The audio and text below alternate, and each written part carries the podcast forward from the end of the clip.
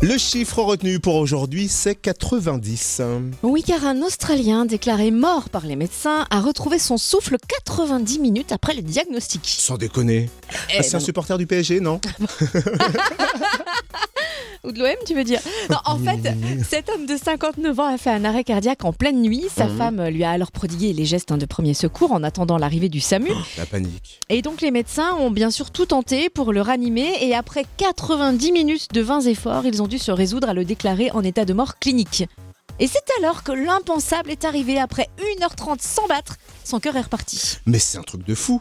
Incroyable. Mais c'est un truc de malade. Il a dû passer, hein, vous imaginez, 4 jours en soins intensifs. Il va beaucoup mieux depuis. Il n'en garde apparemment aucune séquelle, ce En qui est plus. très étonnant en plus. Ouais. Waouh. Il doit quand même porter un stimulateur cardiaque. Ah, mais t'imagines, 90 minutes sans Ouais. vie, 1h30, mais c'est énorme. Bah c'est ça, c'est le mec idéal pour l'émission 90 minutes enquête. En tout cas, il a un sacré à tout cœur pour la belote de la vie, mais qu'il évite rebelote hein, dans ce cas-là.